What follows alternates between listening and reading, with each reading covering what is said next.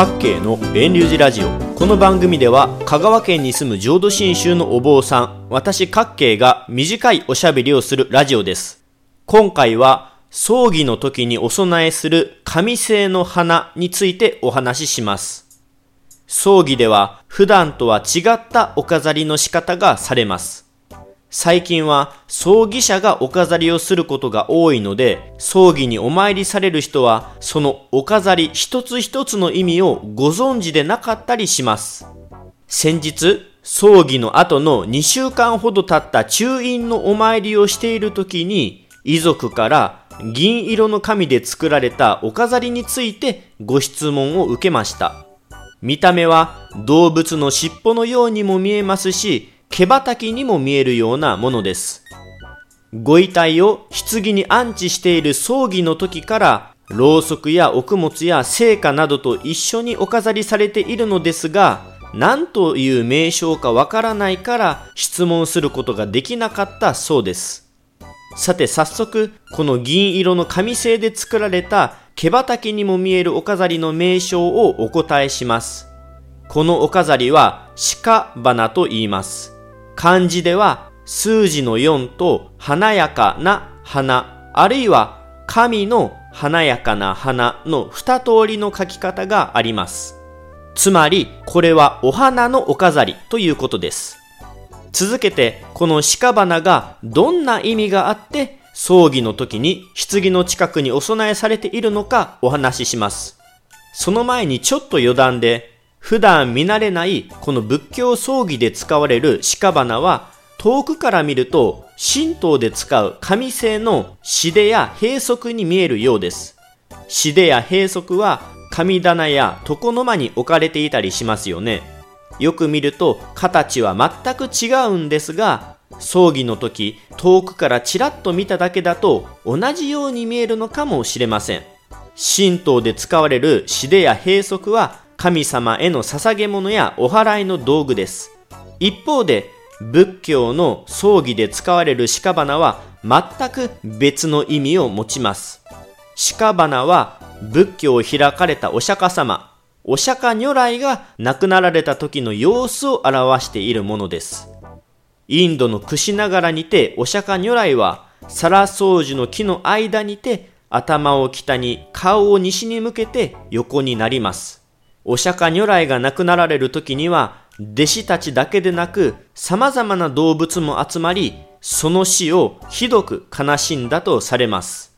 さらには、常緑であるサラソウジの木も悲しみのあまり、真っ白に枯れてしまったような姿に変わったとされます。そのような言われがあって、仏教葬儀では、お釈迦如来が亡くなられた時に倣って、植物も悲しみのあまりその鮮やかな色を失ったことを表す鹿花をお供えするようになったとされます。神の華やかな花という漢字を使うのは、お釈迦如来のように白く色を失った皿掃除をお供えすることが難しいので、神で代用してその皿掃除を表現しています。また、数字の4の鹿花の由来は、サラソウジュの本数を表しているとされます。サラソウジュの名前は、サラの木の枝が二股に分かれていることから、サラソウジュと呼ばれます。つまり、サラの木の間にて亡くなられたお釈迦如来に対して、二つのサラの木は、その二股に分かれた宗樹の四本の幹を白く変色したというお話です。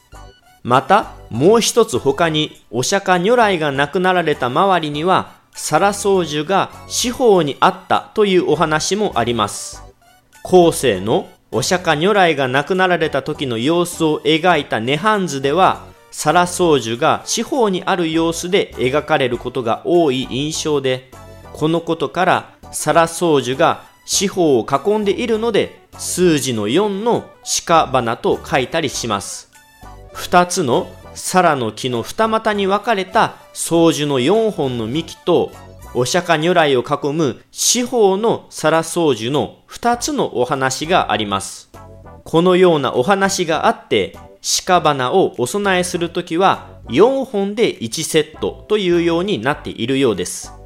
最後に鹿花は浄土真宗でもお飾りするのかというお話をします。